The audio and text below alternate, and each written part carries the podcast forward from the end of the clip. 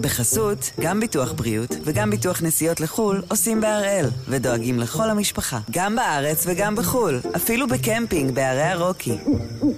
כן, גם שם, כפוף לתנאי הפוליסה וסייגיה ולהנחיות החיתום של החברה.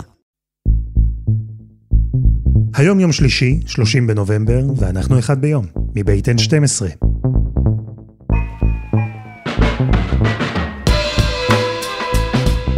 אני אלעד שמחיוף, ואנחנו כאן כדי להבין טוב יותר מה קורה סביבנו, סיפור אחד ביום, כל יום.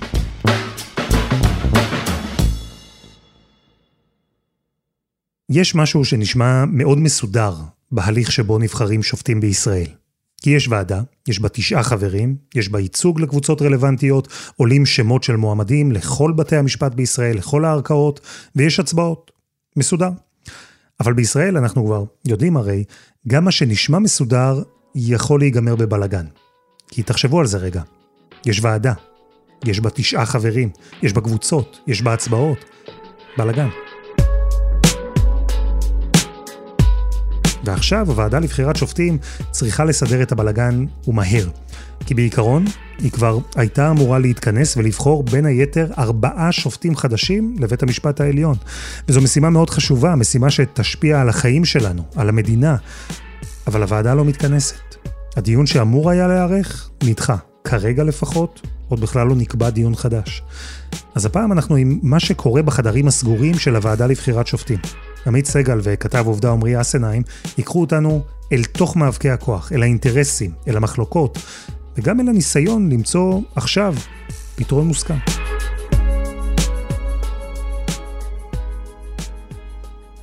עמית, שלום. שלום אלעד. איך מורכבת הוועדה לבחירת שופטים? תראה, צריך קודם כל להסביר משהו מאוד עקרוני. כאשר אה, הוחל במינוי שופטים במדינת ישראל הריבונית, אז אמרו למי ניתן את הכוח, אז ניתן לשופטים, ניתן אה, ארבעה נציגים לפוליטיקאים, וניתן שניים ללשכת עורכי הדין, שהיא בעצם גוף אה, שמעוגן בחוק הישראלי, וזה העניק לעורכי הדין משקל, והעניק לפוליטיקאים משקל. עכשיו, לכאורה לפוליטיקאים יש יותר כוח מאשר לשופטים, הם ארבעה מול שלושה.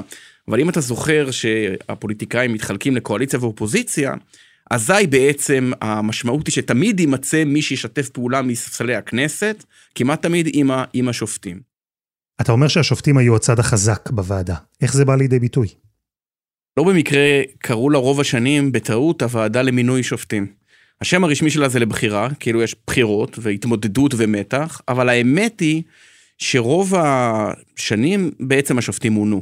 מונו על ידי גרעין השליטה המשמעותי מאוד של אה, שלושת השופטים, שאם הוועדה לבחירת שופטים הייתה חברה בורסאית, אז היינו אומרים שלשופטים יש אה, גרעין שליטה מהותי. שליש מהוועדה, אתה יכול למצוא די בקלות עוד שניים, לגבש רוב, ובעצם למנות את מי שאתה רוצה.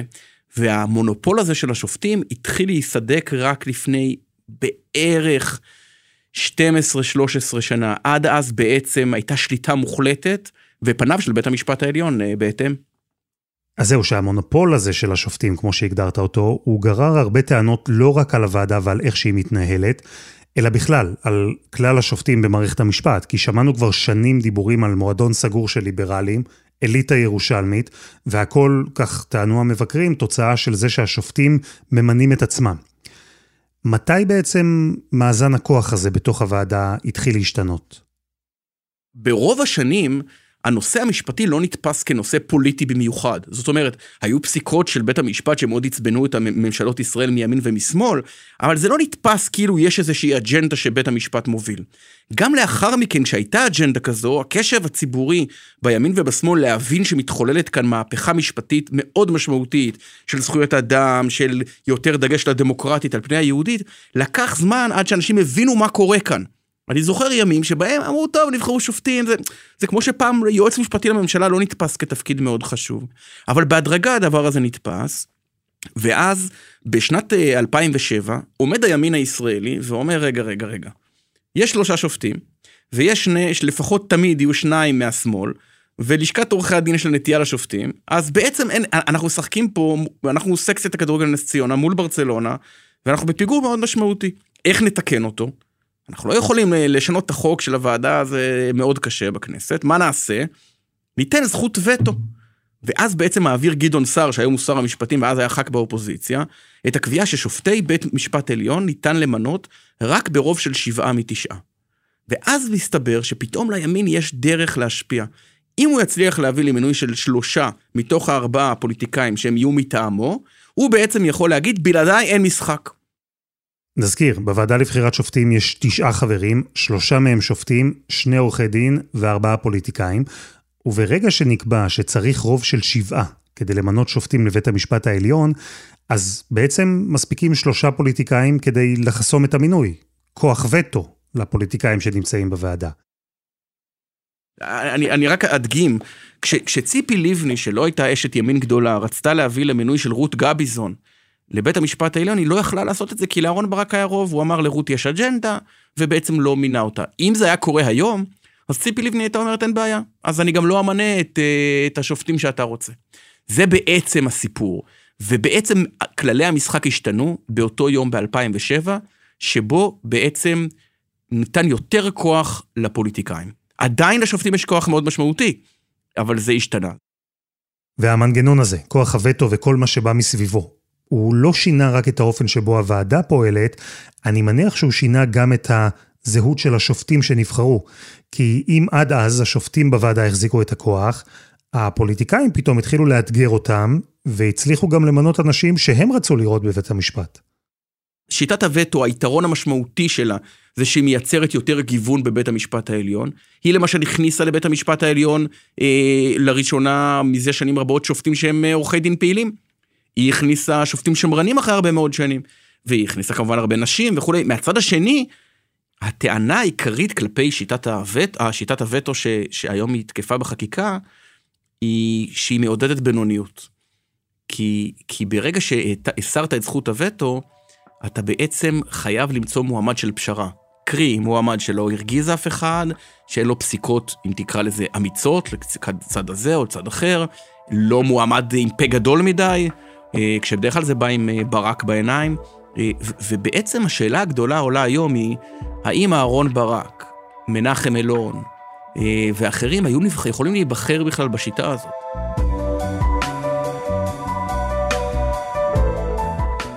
אז זה היה המפץ הגדול הראשון בוועדה לבחירת שופטים. ההחלטה לתת זכות וטו לשלושה חברי ועדה שיכולים להפיל מינוי של שופט עליון.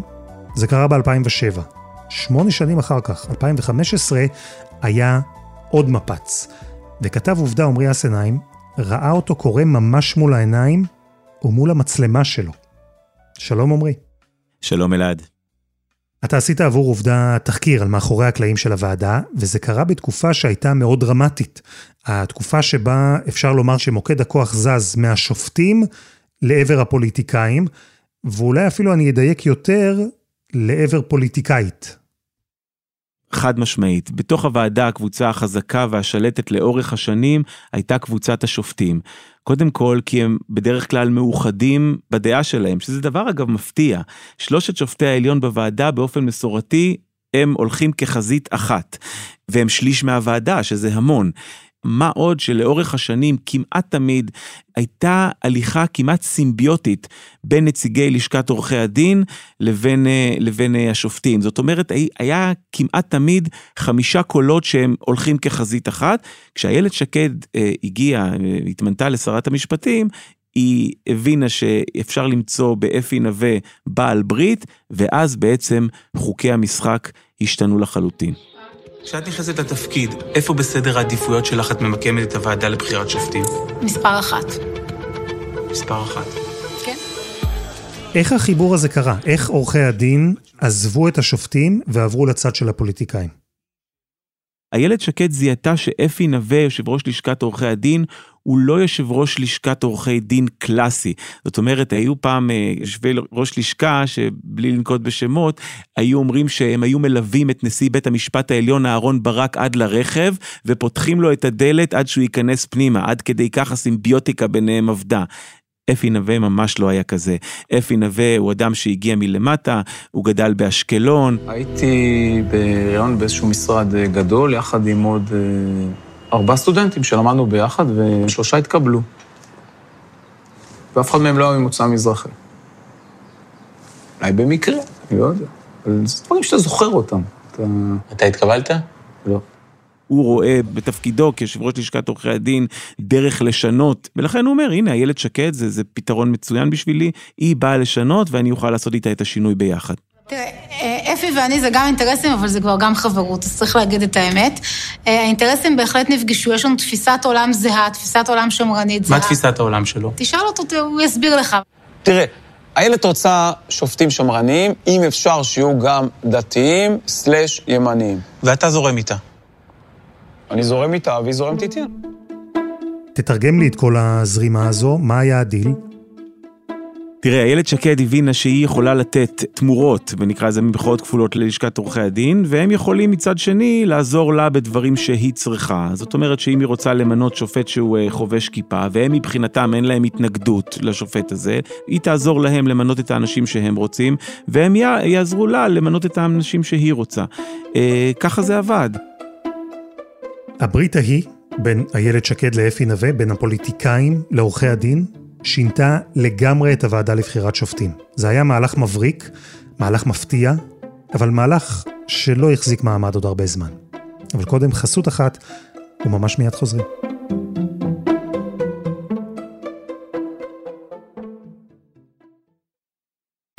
בחסות, גם ביטוח בריאות וגם ביטוח נסיעות לחו"ל עושים בהראל, ודואגים לכל המשפחה, גם בארץ וגם בחו"ל, אפילו בקמפינג בערי הרוקי. כן, גם שם, כפוף לתנאי הפוליסה וסייגיה ולהנחיות החיתום של החברה. אנחנו עם הסיפור של הוועדה לבחירת שופטים. עמרי אסנהיים, אתה תיעדת את הברית הזו, ששינתה את חוקי המשחק בתוך הוועדה, הברית בין איילת שקד, שרת המשפטים דאז, לאפי נווה, מי שהיה יושב ראש לשכת עורכי הדין. והברית הזו נתנה כוח כמובן לעורכי הדין, כי נזכיר, יש רק שניים בוועדה, והיא נתנה הרבה כוח לפוליטיקאים, כי פתאום הם לא רק ארבע אצבעות פוטנציאליות בהצבעה, אלא שש. וגם אם יהיו מחלוקות בין חברי כנסת של האופוזיציה והקואליציה שנמצאים בתוך הוועדה, אז איילת שקד ידעה שעורכי הדין הולכים איתה. והברית הזו לא הייתה סודית, היא הייתה ידועה לכולם, וראינו שגם המועמדים שרצו להיבחר, רצו להיות שופטים, ידעו אצל מי הכוח והעבירו להם מסרים. תראה, העברת המסרים היא אמורה לא להיחשף אל מול המצלמות, במקרה, בכתבה שלנו, היא קרתה מול המצלמות ממש. זה קורה למשל שמועמד, אה, אחד המועמדים לבית המשפט העליון, אגב, עורך דין מה, מהתחום הפרטי, מגיע ליושב ראש הלשכה לשעבר אפי נווה. אומר לו, אתה משאיר אותי בחושך, מה אני עושה? מה? בחושך. אז הוא אומר לו, תראה, אנחנו, אתה מועמד בכיר שלנו, אנחנו עכשיו ממנים ככה וככה, הוועדה תתכנס בתאריך הזה והזה. מועמד בכיר שלנו. הוא ממש פורס לו את הדרך, ואז המסר מועבר בצורה הרבה יותר ישירה ממה שאי פעם ניתן היה לחשוב. והיום אנחנו במציאות אחרת. כי שקד היא כבר לא שרת המשפטים, אפי נווה כבר לא יושב ראש לשכת עורכי הדין, גם פרשת uh, מין תמורת מינוי, פרשה שאומנם נסגרה בלי כתבי אישום, אבל היא צבעה את ההליך הזה בצבעים מאוד בעייתיים. ועכשיו אנחנו עומדים בפני ארבעה מינויים צפויים לבית המשפט העליון. זה סבב גדול. איך כל הדברים האלה משנים את הדינמיקה בתוך הוועדה לבחירת שופטים? במידה מסוימת חזרנו לבריתות הישנות, אבל לא במידה מלאה, ואני אסביר. תראה, אה, קודם כל, אה, הרכב לשכת עורכי הדין בוועדה לבחירת שופטים, נמצאת שם אילנה סאקר, שהיא נחשבת לאחת הכי מקורבות לאפי נווה. זה, זה נציגה שבעצם אמרו שאפי נווה עומד מאחוריה. אה, מבחינת הפוליטיקאים, איילת שקד נמצאת בתוך הוועדה, אמנם לא כיושבת ראש, אבל יש לה אצבע בתוך הוועדה, היא רואה בכך המשכיות למה שהיא התחילה לעשות, ובגלל זה היא התעקשה כל כך, גם על הוועדה לבחירת שופטים, אני מזכיר לך את המאבק מול השרה מרב מיכאלי, מי יהיה חבר הוועדה. המשא ומתן הקואליציוני, הוא כמעט התפוצץ לדעתי על שני סעיפים, אחד, שר החקלאות עם סיפור אביגדור ליברמן, והשני זה איילת שקד מול מרב מיכאלי על הוועדה לבחירת שופטים, אז איילת רואה את זה כ... אישי והמשכי, וגם צריך לומר, תראה, אה, במידה ולא ייבחרו שופטים שמרנים לבית המשפט העליון במהלך הכהונה הזאת של איילת שקד, היא תראה בכך נזק אלקטורלי פוטנציאלי גדול מאוד. גם ככה האלקטורט שלהם נפגע, ה base שלהם נפגע, זה דבר שאפשר להשיג אותו יחסית בקלות, יחסית, והוא, והוא דבר שהוא ישים במסגרת הקואליציה הנוכחית. אז היא יכולה להגיד, אוקיי, נכנסתי לקואליציה, שילמתי מחירים, אבל לפחות תראו מה שאני עושה בבית המשפט העליון. ואם זה לא יקרה, אז זו תהיה בעיה גדולה מבחינתה. אני תוהה, עמרי, ברמה האישית, אתה ראית איך זה עובד, ראית איך עושים את הנקניקיות. מה דעתך על הוועדה הזו? השילוב המוזר הזה שבין פוליטיקאים לעורכי דין, לשופטים, הריבים, התככים, האינטרסים, המסחרה מסביב, זה באמת המודל הכי טוב שאנחנו יכולים להציע לבחירת שופטים? תראה, בזמן שעבדתי על הכתבה על הוועדה לבחירת שופטים, כל הזמן חשבתי באמת מה, האם, האם הדבר הזה הוא המודל האופטימלי, האם אפשר היה לעשות יותר טוב, ואני, ועשיתי לעצמי כל מיני חישובים, לקחתי נייר ושמתי לעצמי כל מיני הרכבים שונים, אם הדבר הזה היה קיים, אם נציגי לשכת עורכי הדין היו יוצאים החוצה, אה, לא יודע. אה, אני חושב שבסופו של דבר, אני לא מצאתי שום דבר שהוא, אה, שהוא יותר טוב מזה, וגם אני חייב לומר שמערכת המשפט שלנו בכל זאת מצליחה להצדיק את, אה, את טיבה לאורך השנים. היא, היא אולי לא זוכה לאמון אה, אה, אדיר מבחינת הציבור, אבל היא כן, אתה יודע, כשמסתכלים גם מבחינה עולמית, זו מערכת משפט מתפקדת, מערכת משפט טובה, מערכת משפט שאפשר להתגאות בה, ולכן אני חושב שבסופו של דבר השיטה הוכיחה את עצמה, ואם מישהו ימצא משהו יותר טוב, אז כמובן מוזמן להציע. לא בטוח שזה יעבור, לא בטוח שהפוליטיקאים ייתנו לזה לקרות. או השופטים. או השופטים. זהו, תלוי איזו קבוצה מחזיקה באותו זמן בכוח כמובן. עמרי אסנהיים, תודה רבה. תודה רבה אלעד.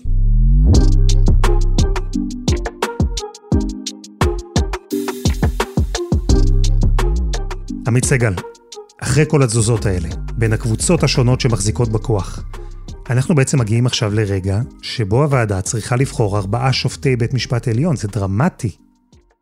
תראה, קודם כל, זה אחד מסבבי המינויים הגדולים ביותר בתולדות בית המשפט. עכשיו תראה, העובדה שממנים ארבעה, למרות שעד עכשיו פרשו רק שניים, היא, היא גם התוצר של זכות הווטו. בעצם הדרך היחידה למנות שופטים זה בעסקאות חבילה. של למנות ארבעה שופטים, ואז עורכי הדין מקבלים אחד, והשופטים מקבלים אחד וחצי, והימין מקבל אחד, ומתפשרים על עוד אחד. מעניין. אז כאן שווה להסביר את המצב, כי בבית המשפט העליון יש שני שופטים שפרשו, חנן מלצר ומני מזוז. ויש עוד שניים, ג'ורג' קארה וניל הנדל, שיפרשו באפריל. ולכאורה צריך כרגע למנות רק שניים במקום אלו שכבר פרשו.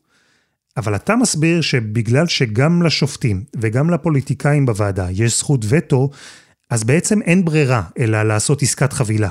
כלומר, למנות כבר ארבעה שופטים, כדי שכל קבוצה בתוך הוועדה תקבל משהו. וזה תיאורטית, אם יש שלוש קבוצות וארבעה שופטים, זה משאיר שופט אחד שלגביו בכל זאת כן צריך להסכים, שלגביו כרגע יש מחלוקת. בנקודת מבט היסטורית, היום זה מספר השופטים השמרנים הגבוה ביותר שהיה זה כ-30 שנה, יש חמישה מחמישה עשר, תלוי איך אתה סופר, ובעצם עוזבים ארבעה שופטים ליברליים, אקטיביסטים. מאוד יכול להיות שבכהונה הזאת, בפעם הראשונה, יהיה רוב אה, שמרני בבית המשפט העליון אחרי שנים רבות ביותר. לכן כל המחלוקת הענקית היא על שופט אחד. כי זה שייבחר חאלד כבוב כשופט ערבי, זה ברור. זה שייבחר שופט אקטיביסטי, זה גם ברור. זה שייבחר שופט שמרן, גם זה ברור במסגרת הפשרה. מי יהיה השופט או השופטת הרביעית? שמרן, שמרן למחצה, לא שמרן בכלל. כל הקרב הגדול על פניו של בית המשפט העליון מתנקז לשאלה הזאת. והדבר המעניין, עמית, זה בעצם הכוח של זכות הווטו, כי כאילו הכל נע סביב המנגנון הזה. בעצם אין טעם לכנס את הוועדה בלי שמראש הנציגים שבה הסכימו על כל השמות, אחרת אנחנו סתם ניתקע במבוי סתום, כי השופטים יטילו וטו על מי שהם לא רוצים, הפוליטיקאים יטילו וטו על מי שהם לא רוצים, אז עיקר העבודה נעשית עכשיו מאחורי הקלעים. ולכן אני מניח גם הישיבה נדחתה, ובינתיים לא ברור מתי היא תתכנס, עד שלא יגיעו להסכמות. וכשמסתכלים על האנשים, על המועמדים היום, על מי בעצם מתנהל הוויכוח? בעצם יש פול של בערך עשרה מועמדים ריאליים. עכשיו, תמיד יש הפתעות, כי ברגע שאתה עושה עסקת חבילה רבת משתתפים, פתאום יכול לבוא לך איזה מועמד פשרה. אבל בגדול, האגף השמרני רוצה את השופט המחוזי רם וינוגרד מבית המשפט המחוזי בירושלים, השופטים לא כל כך רוצים. האקטיביסטים רוצים את השופטת רות רונן, אה, שבזמנו התפרסמה, שפסקה, היא שופטת אקטיביסטית, בעלה בקרן החדשה, ו- ובתווך יהיו כל מיני מועמדי אה, פשרה שלא אה, לא, לא כדאי להרחיב עליהם את הדיבור כרגע. אז איך פותרים את זה? מה אנחנו צפויים לראות עכשיו? בעצם אנחנו מחכים עכשיו לדיל שיושג, זה ממש באמת כמו בחירת אפיפיור.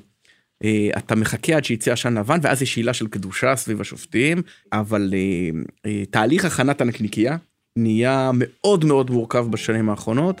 כאשר יושגו הסכמות בין רוב השחקנים, אתה תראה כינוס של ועדה ופתאום יצאו השמות, ו... והדרך לגלימה קצרה מאוד. עמית סגל, תודה רבה. תודה. וזה היה אחד ביום, של N12. הפרק הזה, כמו כל הפרקים הקודמים שלנו, למשל, בג"ץ מוציא כרטיס צהוב לממשלה. דיברנו שם על היחסים המורכבים שבין בג"ץ לבין הפוליטיקאים בישראל, אז כל הפרקים זמינים ב-N12 ובכל אפליקציות הפודקאסטים. אנחנו גם בפייסבוק, אם ממש בא לכם לומר לנו משהו על אחד הפרקים ששמעתם לאחרונה, פשוט חפשו אותנו שם, אחד ביום. העורך שלנו הוא רום אטיק, תחקיר והפקה דני נודלמן ועדי חצרוני, על הסאונד יאיר בשן שגם יצר את מוזיקת הפתיחה שלנו, ואני אלעד שמחיוף, ואנחנו נהיה כאן גם מחר.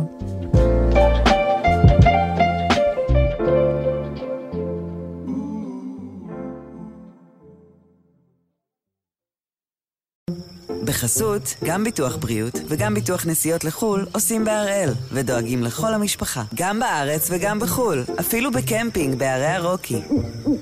כן, גם שם, כפוף לתנאי הפוליסה וסייגיה ולהנחיות החיתום של החברה.